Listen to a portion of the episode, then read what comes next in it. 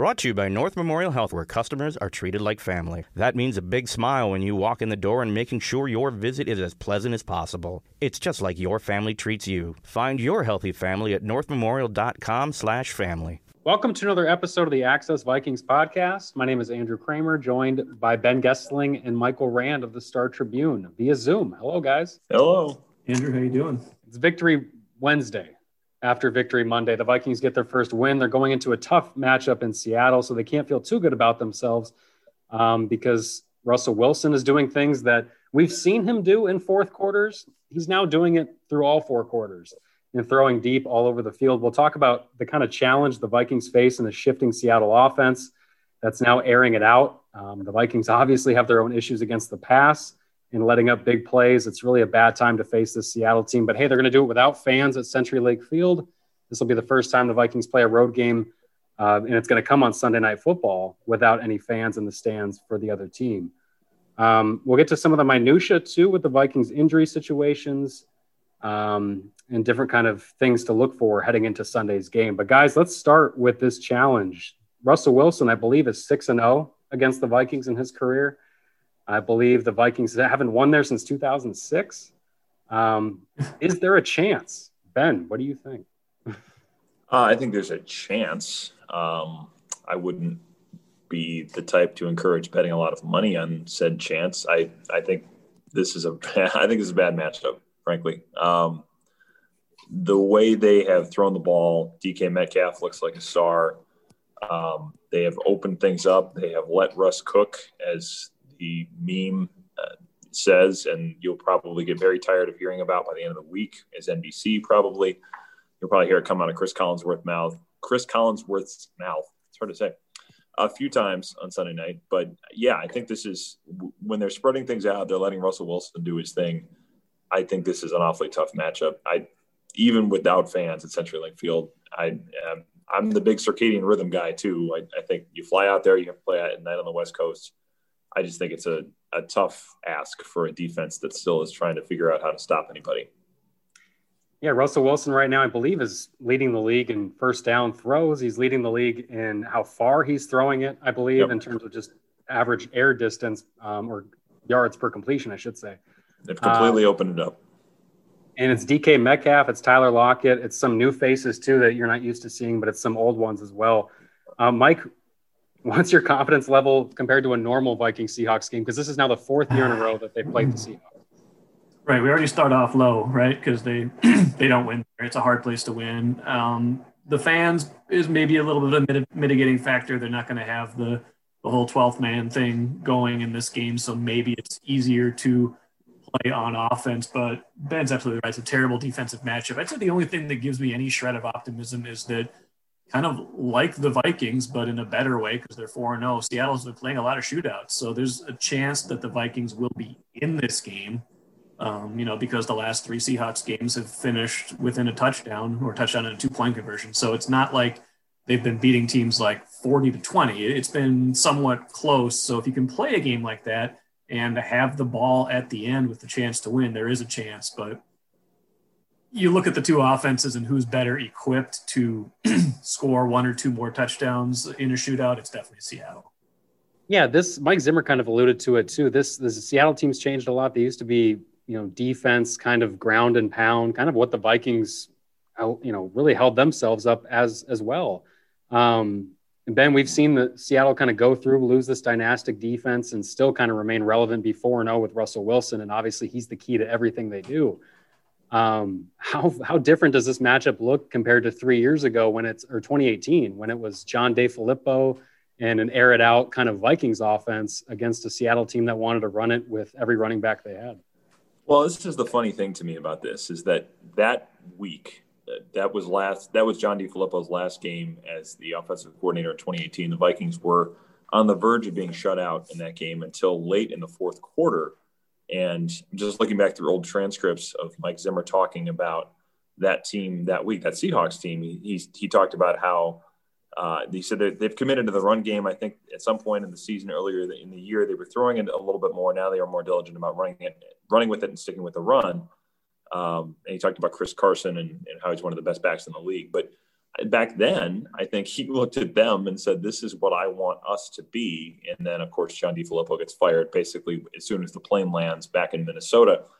Now it's completely flipped. You have the same head coach, the same quarterback, but the Seahawks have said, I think for whatever reason, how much of that has been driven by analytics, how much of it has been driven by Russell Wilson, is I think probably some of that mix is there's probably ingredients that combine to play into it. But this is a completely different approach than we've seen the Seahawks take for a lot of this run, and they've been able to make it and change on the fly, I think in part because they have a quarterback who I think is one of the best 3 or 4 in the league and probably has been for a while and just isn't appreciated on that level. But they've also, I think, listened to the idea that, hey, we have this guy, and if we spread things out, we're awfully tough to defend, because not only does it make it hard to cover all the receivers with as long as he extends plays, it takes people out of the box when he can run around as much as he does.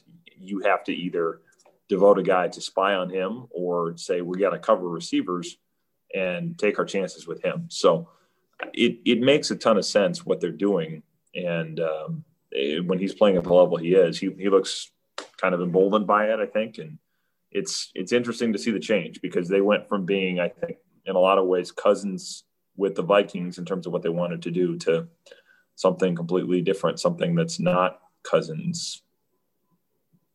The Vikings, well, the good news, there's a pun there somewhere. Yeah, the good news. I thought you were going to drop the let Russ cook versus let Dalvin cook pun. Well, there's let Russ cook, let Dalvin cook, and those are not cousins. So there's dad joke puns galore with this one. Wow. They cost us the headline scoreless in Seattle 2 years ago, and we're coming for blood.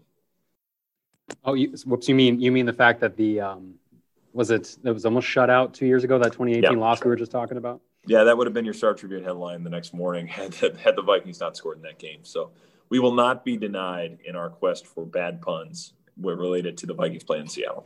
CenturyLink Field has kind of been the house of horrors a little bit the last 4 years anyway, whether it was Dalvin Cook getting injured there last year. It was obviously that game that we just talked about where the OC gets fired. Things just have not gone well. Xavier Rhodes, the shouting match on the sideline with Mike Zimmer last year.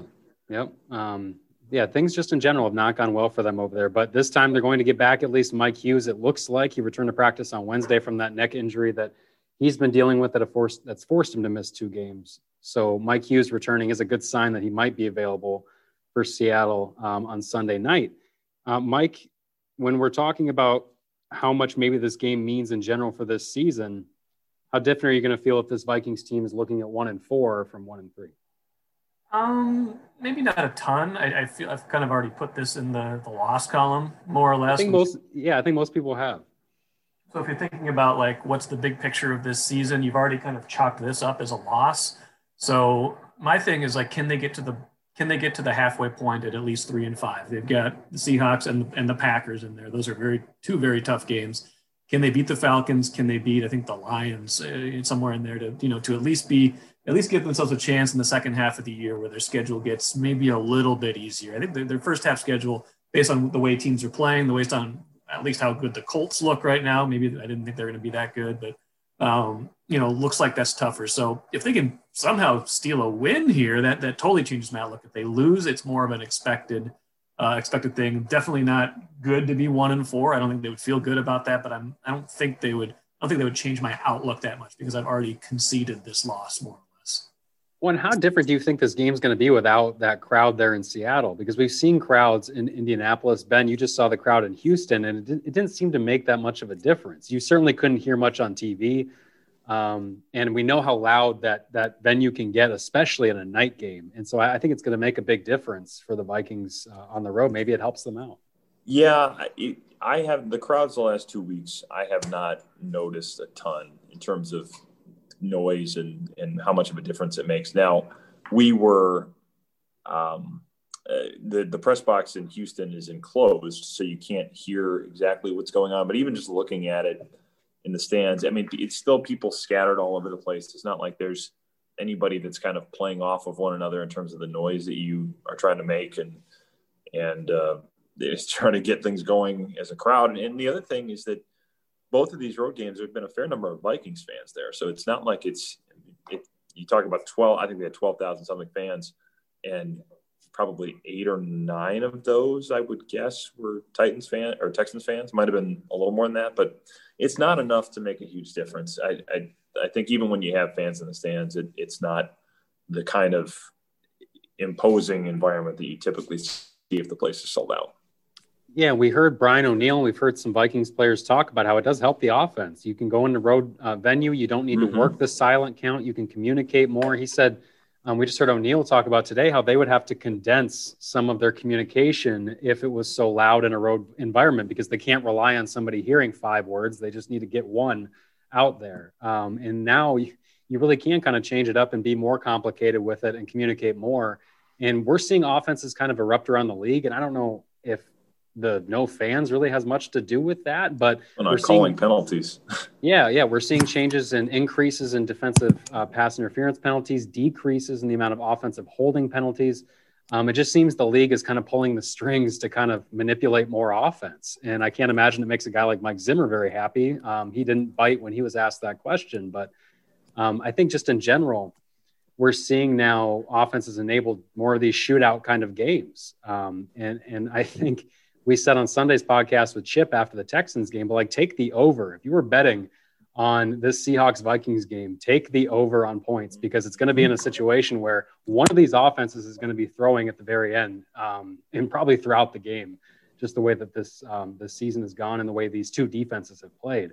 So let's talk about on that front, just real quick. The funny thing on that front too is that the points are up, but the time of game is either down or has not gone up. I mean, so the league is getting more scoring, but they're keeping the time of game from getting to be something that is just too long to watch and be engaged with, which is the cut for that and is the lack of penalties. It doesn't slow the game down as much. So I think in a lot of ways, yeah, it's the NFL putting its thumb on the scale saying, we want it to go this way. So yeah, you have to, whether you want to do it or not, you have to be ready to win 35-31 type games.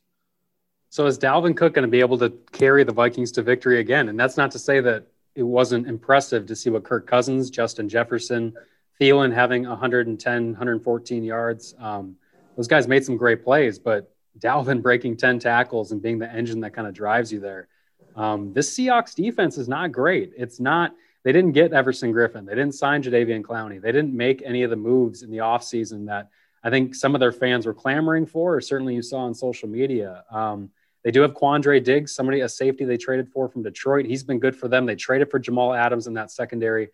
But I think this front is one you can run against. And Mike, when I look at this game, I think, hey, if the Vikings can find a way to win, it's going to be by Dalvin Cook again having 30 touches and them controlling the clock and keeping Russell Wilson on the sideline. Yeah, I mean, that was the recipe kind of last week, right? They held the ball for 36 minutes against Houston, which, again, that's not the same quality opponent because a day later Houston's coach got fired. So we're not going to put that, that victory in the same category. But yeah, it's the kind of game where I think first down will tell you a big story in this game. We were talking about this before we started. The Vikings run the ball more than any other team on first down, and the Seahawks throw the ball more than any other team on first down in the league. So it's kind of a philosophical question. I mean, the Vikings run the ball like 60% of the time on first down, and the Seahawks throw the ball more than 60% of the time on first down. So if Dalvin Cook is able to get those, get him into 2nd and 4, 2nd and 5 instead of 2nd and 9, then they're going to be able to control the clock. If they're not, if they're constantly into the 2nd and long territory where Seattle knows they probably are going to throw or are more likely going to throw, that's where the pass rush gets into the mix. That's where play action becomes less effective. So, I mean, the Vikings offense is so, kind of predicated on those things going well, staying on schedule, things like that. And it's kind of, it's harder to do, I think, when you run, because the chances of getting stuffed at the line are pretty decent, and the chances of being in a 2nd and long, which oftentimes leads to a 3rd and long or a 3rd and medium. So I don't know that the Vikings are going to be able to do all the things they want to do, but yeah, I think Dalvin Cook's a huge part of the story. And if he does what he did last week, they probably will be in this game because they'll be able to keep Wilson off the field to a certain degree. Yeah, Ben, we got to hear from Dalvin Cook today, and it was interesting hearing him talk about not only kind of the focus he had on the offseason and wanting to be more durable and adding kind of muscle, and I think he called it what we always hear from football players, adding good weight, which is love to be able to say. I think in general we're seeing with Dalvin this guy who's the piles are moving forward. That the 5-yard touchdown where he's breaking 6 tackles. I mean, I don't know if we necessarily see the same kind of. We've seen him elusive. I don't know if we've seen the same kind of tackle shedding ability in the past like he's giving now. Ben, he brought up the name Barry Sanders today. I thought that was interesting, talking about watching him kind of idolizing Barry and trying to make plays like him. Yeah, it is. I mean, you know, are you old enough to have watched Barry Sanders? No, and that's just it. No, I didn't. Born in 91, so I didn't really start remembering football plays until Randy Moss's rookie years when I like did early memories. Yeah, Sanders would have been gone by 2000, so you kind of missed. I mean, he didn't play. He retired when he was like 30 years old, but my gosh, he was. I mean, for any of our younger listeners, go back and find the highlight films. It's the most. I mean, for my money, he's the most. Whether he's the best of all time, I think is a hard discussion to have at running back given the length of the seasons. I mean, Jim Brown, I think, would have a pretty strong case for that. Emmitt Smith, Walter Payton, but. In terms of a runner, there's nobody that's more sublime than Barry Sanders. So, you know, the things he could do in terms of being able to create, just the ways that he would get himself out of situations where it looked like he was going to lose 2 yards, and then he ended up with 10 or 12. And he certainly would dance around and have a lot of runs that ended behind the line of scrimmage too, but he was just incredible to watch and an incredible running back for a long time. So it's interesting to hear him talking about that because you do see things. He doesn't move like Barry Sanders, and he said it today. He said, I'm not going to be that. But his footwork, I think, has been on display early this year, and you see just how good he is in small spaces, you know, more because of he's able to be nimble on his feet, I think, than just the kind of body lean and body control that Sanders had. It's not as much of that where the big cuts and all that sort of stuff, but he's added, I think, to his game there in terms of how agile he is. And I think he's also added, as we've talked about, with size and strength. I mean, that touchdown run on Sunday where he's breaking tackles and then shifts the ball to his left hand to stiff arm the guy on the way into the end zone is a kind of textbook example of everything he has to bear at the moment. And he put it all on display on Sunday. That's for sure. That was the kind of superhero game. I mean, I know it's the Texans defense and they had such a bad run defense going into this game. So I don't want to put too much on that, but there were so many plays that were just kind of extraordinary that you saw him make that. And it was the ways that he did it. You're right. There was one even too where I think Drew Samia was like knocked 4 yards into the backfield and Dalvin runs into him and then bounces it outside for 15 yards. And that was a 19-yard net difference from where he was contacted, from where he ended that run. It was just phenomenal. So they're going to need that all year. So just do that 300 times throughout the season and the Vikings should be just fine. All right. Well, let's talk quick about their injury situation right now because before we get to some questions, because we did not see Eric Kendricks out there on the field. We can't speak too much to it at this point because we're doing this before the injury report comes out. But they're going to get Mike Hughes back potentially this week, which is a good sign. And the fact that they didn't put him on IR indicates that this third game was at least the longest they would have expected him to be out from that neck injury. Ben, when we're looking at where they're at, Danielle Hunter, nowhere to be kind of found anywhere potentially for the rest of this season. I don't know if there's any kind of reinforcements on the horizon in terms of what they're dealing with on defense. Mike Zimmer said, hey, 3 of our linebackers weren't even with us at the start of the offseason, and now they're without. One of them was right now in Eric Kendricks. I guess, where do you see them at health-wise? Well, yeah, I mean, they are the injuries in the front 7, even as they get healthier on the back end, I think have a big effect on that secondary group because a lot of their bet in the last few years, and we've talked about it, has been we can get to you with our front 4 before you get to our secondary. And when you don't have the ability to do that, and I think Sunday night is going to be as tough of a test to do that as they will get all season, well, or at least for the next 3 weeks until they play Aaron Rodgers again. But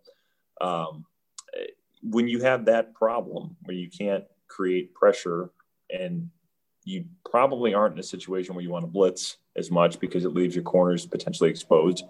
And who are you going to blitz with without Anthony Barr? And we'll see what happens with Eric Kendricks here. But you don't have Danielle Hunter. You don't have the run stuffers up the middle in the same way.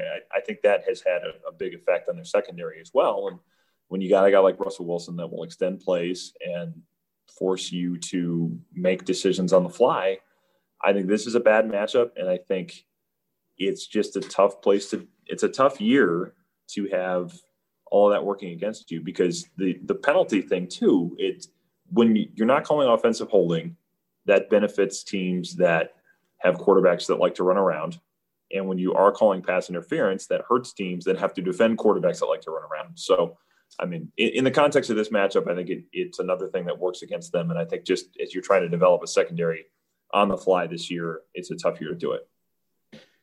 Yeah, the Vikings' hope is obviously that we'll find out whether or not Eric Kendricks is an injury, or, you know, you hope it's not COVID related. The Vikings' COVID list has been empty since August, and that's kind of a minor, I don't call it miracle, but it's kind of really good luck for them, good fortune so far if that's the case, because they haven't reported any positive cases. The Titans keep having them. They had two more on Wednesday of this week, a week and a half after they played the Vikings, and almost 2 weeks after the initial case popped up with a practice squad player.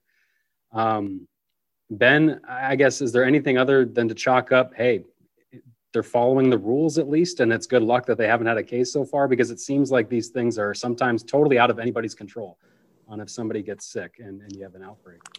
Yeah, I think it's probably, I mean, they've had good luck. They've, I think, been, I mean, you have a team full of guys that are fairly disciplined in general. It's been a team that has kind of cultivated these types of players. The guys they draft are people that probably tend not to be terribly cavalier in general. And not that there's always a link with this in terms of getting it and making cavalier personal choices, but I think certainly you can put yourself in a position where if you're making more risky personal choices, you give yourself a higher chance of getting it. So it's hard to know if that's all of it, or if some of it is just luck of the draw. We know so little about, in the grand scheme of things, about this virus and the way it spreads that it's hard to say with complete certainty. We know a lot about how it spreads and what you can do, but even then it's still hard to get through all of it. So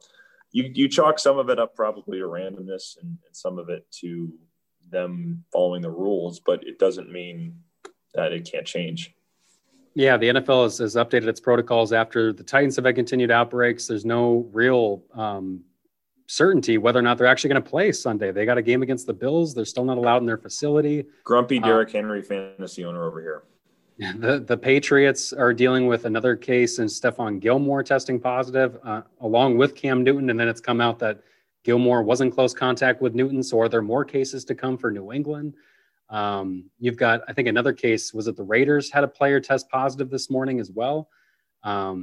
It's just everybody's holding their breath at this point when one case pops up, because it seems like the Titans are showing that when there is an outbreak, the trickle effect of how long it takes for everybody to kind of show up might be longer than anybody had hoped. But on top of that, it's being reported now, at least on Wednesday afternoon, that the Titans broke protocol. They practiced last week when they weren't supposed to. They had shut down facilities on Monday after the Vikings game.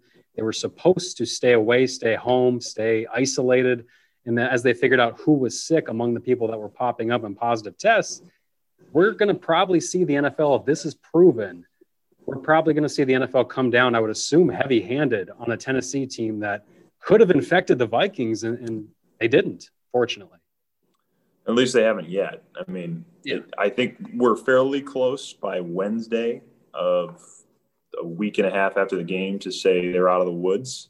I don't know that you would say 100% that they are. I mean, you talk about sometimes 14 days, and that would take us until the Monday after the Seahawks game, so that you're completely in the clear with the Titans. And at this point, it'd be hard to know. If somebody popped up on the COVID list, it'd be hard to know with certainty that it came from that Titans game and not something else. But yeah, it's one of those things that the tricky part here is So the Vikings went to play a game last weekend in Houston, 7 days after their exposure to the Titans. And that's a fairly good window to know if you've been exposed, I think, but it's not completely foolproof. I think if this was a league that played every other week, you'd probably have a better sense of it. But I think there's still that little bit of a chance, especially when you don't test on game days, that something can slip through. And the incubation period for this is long enough that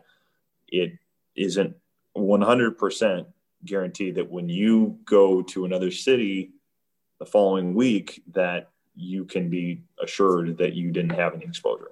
All right, let's take some Vikings questions, shall we? All right, we are live here, Strip Sports Live. I'm Michael Rand, Andrew Kramer, Ben Gessling.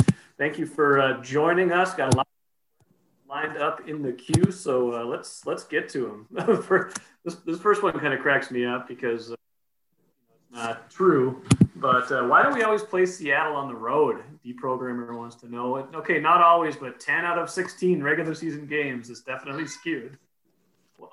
How explains the odd phenomenon of how this always seems to happen? Because it's uncanny how they seem to always play Seattle on the road. So I wrote a blog on this last year, and it was like one of the most well-read things I wrote all of last season because this question comes up so much.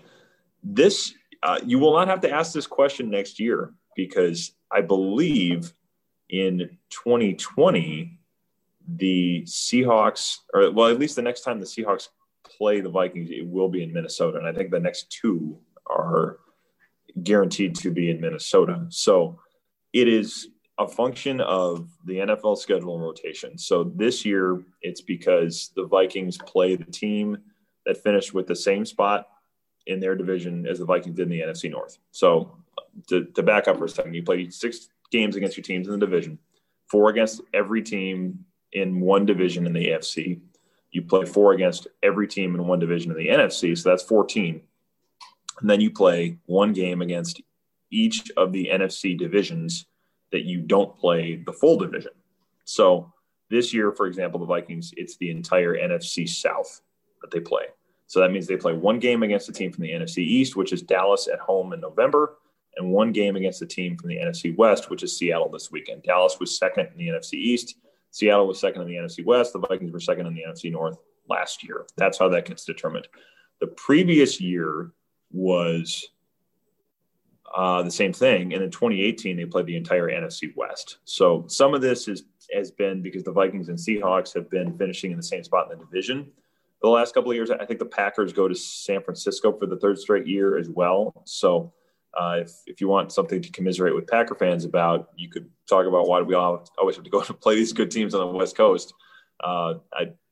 All 3 of the Vikings games have been at night. I don't know if all the Packers have been. The one last year certainly was, but I don't know what it is this year. But, yeah, that's why. And I think the next time they would do it would be it is next year. 2021, the Seahawks do come here, and then I think after that, the NFC West plays at the NFC North in one of these divisional games where it's the same finisher in the division kind of thing. So this question will be answered for the last time this week for a while. And that also means that Vikings fans' angst about this can subside after this week. So the reprieve is coming.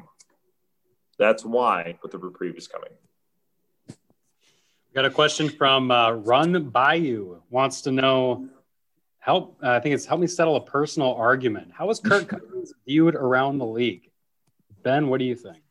Well, what's the argument? I mean, is he saying that it's good and his friends? He doesn't say. We don't know what side of the argument he's on. He's curious. What's the perception of Kirk Cousins around the league? What do you think? Well, I mean the perception of him, I know with people that have worked with him in a number of different places, is probably pretty similar to what it is around the league. I mean, Mike Sando does a really great piece every year, used to do it for ESPN and now is at The Athletic, talking, breaking quarterbacks into tiers of how good they are. I think tier 1 is that you can win a game by yourself practically. Tier 2 is you can win with the guy, but you need help. Tier 3, and you kind of go on from there. But I think Cousins is typically in that, and that's based on his conversations with scouts and GMs are in the league. Cousins typically tier 2 to tier 3. Last year he played probably the quintessential tier 2 last year. He was really good, but needed a lot of help to do it.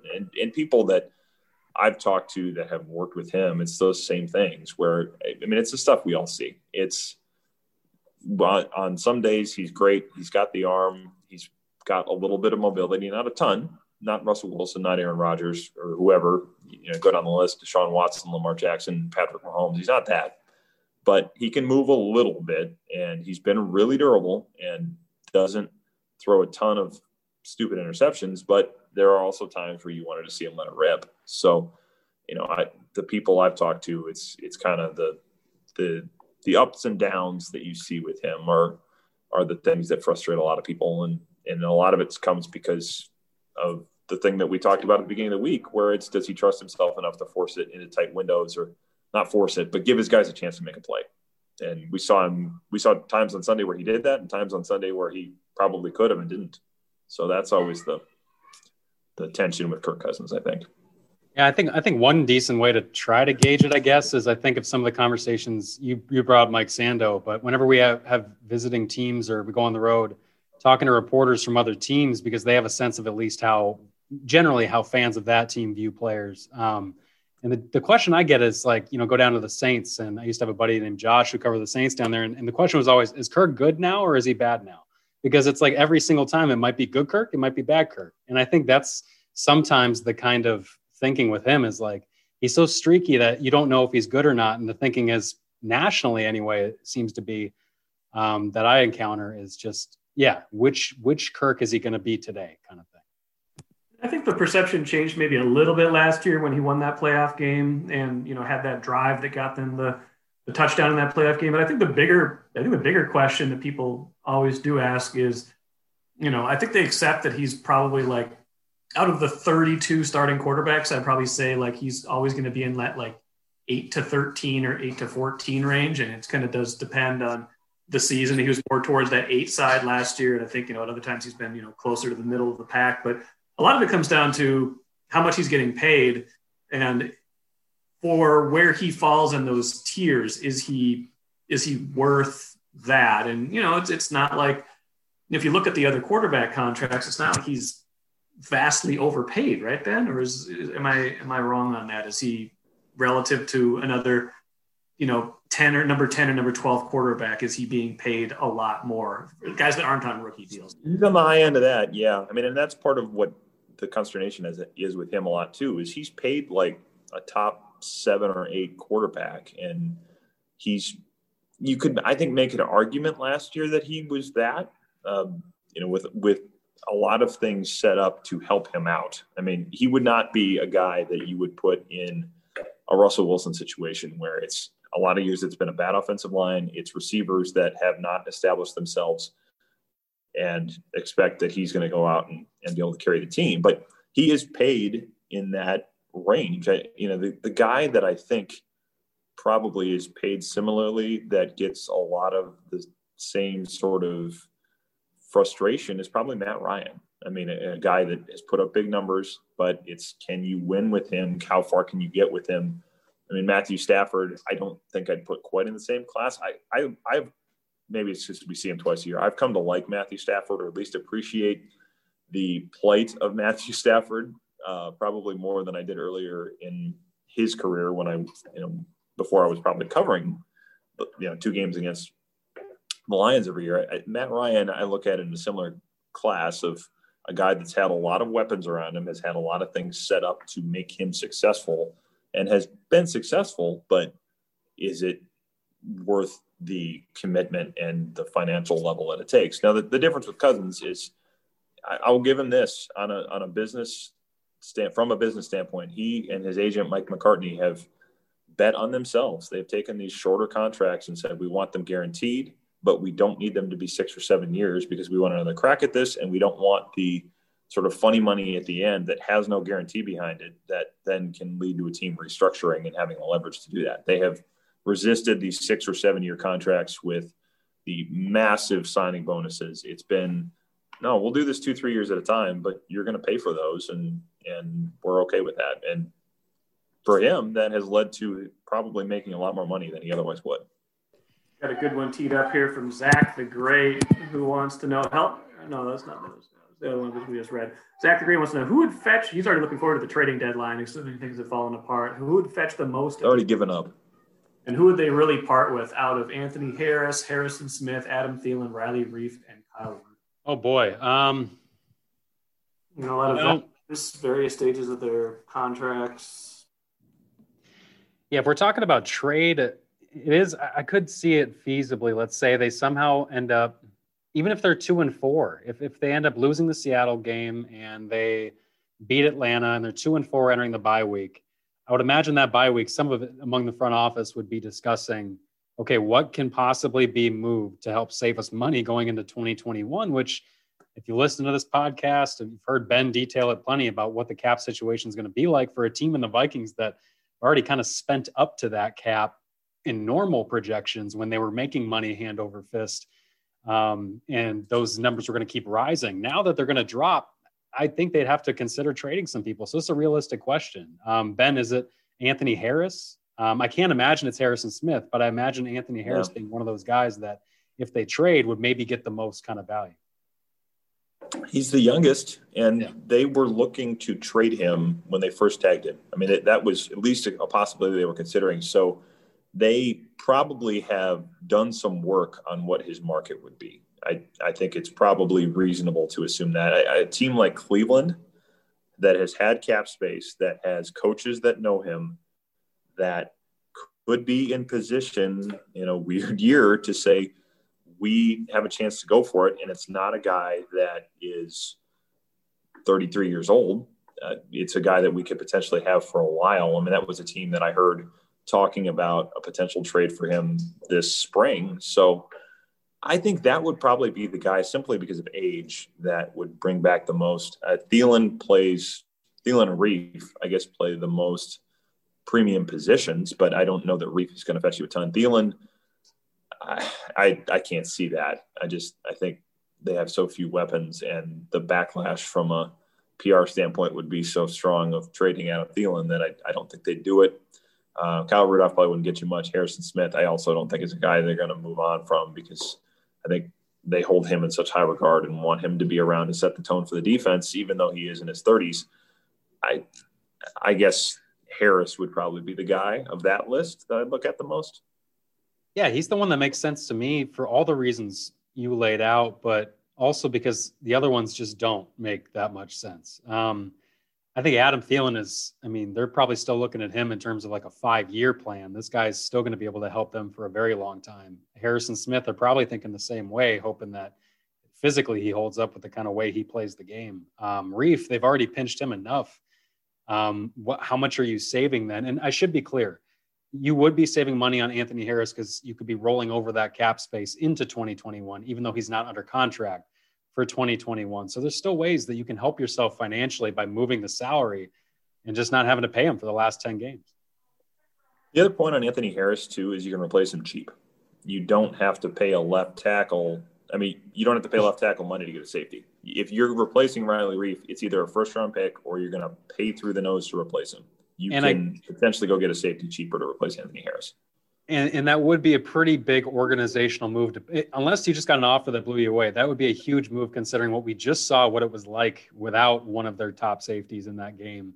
And that was when Deshaun Watson threw two 24-yard touchdown passes. Because who would that be? Would it be George Iloka the rest of the way? And you just kind of prepare for a top 5, top 10 draft pick? Yeah, I think at that point, if you're making that kind of a trade, you're saying, hey, we're just going to ride it out and try to reboot this thing next year. Is there anybody not on that list of 5 that you would think is? I mean, it was a kind of a limited list. I just wondered if we're missing any name. I would have said Dalvin before the contract, but now that they got him under contract, he's going to be here long term. I really don't. I don't think there's anybody else I can think of. No, I wouldn't. I mean, they're in an odd spot because they're so. It's either veterans with big contracts that. You have to be a team of a certain life cycle to want to take that on, or it's young guys that you're probably trying to build around anyway. So we've talked about it. But there's not much of a middle class on this team, which then means that there probably aren't as many players that are realistic trade pieces, I guess. We got one question here from Al asking, do you see the offensive success as sustainable? Are we on a hot streak, or can we continue to put these numbers and points up all season long? Mike, what do you think? It's a good question. I mean, it feels like the way they want to win and want to play is reasonably sustainable. I mean, I think they can do it again against Seattle. They can probably move the ball against Green Bay to a decent degree. So there's a lot of teams on their schedule that I think they can do this against. The problem is, I do feel like they are going to run into weeks where they just put up a clunker because they are predicated so much on needing to be on schedule. If suddenly they have a game where they get off schedule on a few first downs and have a few quick 3-and-outs or some quick possessions, that kind of puts them, kind of chasing all game, which is not a spot they want to be in. So I feel like their success is both sustainable and on a game-by-game basis tenuous because of the way they achieve that success, is how I would put it. Yeah, Ben, what do you think? Yeah, I would tend to agree. I think some of it is, what we talk about with Kirk Cousins, where are you going to get the kind of day where he's efficient, or are you going to get what we saw in Indianapolis where it just nothing works? I mean, I do think Justin Jefferson emerging makes things easier for him, and it makes things just work better for their whole offense when they have another piece. But, I mean, he completed passes to 4 guys last week: Justin Jefferson, Adam Thielen, Dalvin Cook, Kyle Rudolph. So if you have a team that can take a couple of those guys away, it makes it awfully hard for the Vikings to find other ways to beat you. I mean, you hear teams talk all the time about, oh, we have so many weapons that if you take one guy away, we'll beat you with somebody else. They have 3 really good weapons, but it's not 6 or 7 deep. I mean, they need to see a guy like Irv Smith, I think, start to emerge here to really be able to say that with any kind of credibility. And that sort of thing also, I think, makes it so it's harder to say that they're not going to have these slumps from time to time where it's not sustainable. All right, we got any more questions, or should we wrap up? Yeah, let's end with Jonathan's question, because he asked like 3 questions in one, kind of the old reporter trick. Well, let's do 2 of them. One, he says, any updates to Danielle Hunter? 2, is Josh Klein dead? Which seems kind of morbid. If not, there's no reason he's not our right guard. I'm pretty sure we can say that Josh Klein is alive, although we don't have any kind of proof at that at this point, because there's been no reports of him taking any NFL visits, doing really much of anything for a team right now at this point. The onboarding process is getting to be so extended now for NFL teams and bringing on new guys. That's not to say that you wouldn't do it just because of that, but if you're a team like the Vikings, who's 1-3, who are you a Josh Klein away from competing? Maybe not. And so I just don't think that move makes much sense. It made more sense when you had a healthy Anthony Barr and you had a healthy Danielle Hunter, and you maybe thought this defense was going to be able to replicate some of what it's done in the past. But I just don't see paying for a middle-aged guard for the rest of this year as a move that makes any sense at all, outside of maybe seeing a few less pressures on Cousins on a given Sunday, which what's that going to give you this year when Russell Wilson might put up 40 on Sunday night? Yeah, I don't think we're going to see Josh Klein. I think if we were going to see him, you would have seen him by now. As far as Hunter, the fact that we still don't see him here after he went to get a second opinion on that neck injury last week, I don't think is a great sign. I don't think we're going to see him again. I think we're at a point where it doesn't make a ton of sense for him to do it, and especially when he's on a contract that is not paying him market value. I don't know that – he doesn't seem like the type that is going to pout about it, but it also – like, hey, it's a business, and if you are not paying me at market rate, I need to think about my own earning potential for the future as well. I'm sure he's hearing that message from people in his camp, and that could be playing into some of it as well. But I just – with a neck injury, you don't want to mess around with it, especially when you're still he turns 26 at the end of this month. So he's got a long time. It doesn't seem like it's worth pushing it if this is not going to be a team that has a chance to do anything. And then, yeah, we're going to be I think it was about a 3 or 4 week period maybe where we saw Danielle Hunter kind of working out on the side field. It was about end of August, maybe to end of September. Before he stopped doing that. And then he was getting a second. And he was not doing a lot either when we did see him. No, he wasn't. So it's just not a good sign in general for this guy and how close he's not, it seems, to coming back. Because when you bring up a neck injury, you talk about all the steps that he needs to show that he's capable of just practicing before you can even get back out there and play. Mike Zimmer, we should say, in the interest of fairness, has not yet said it's more than a tweak. Yeah, that's true. It might. That is still the official word from the head coach, is that it's a tweak. All right, Vikings fans, so he might come back on Sunday. He's not. All right.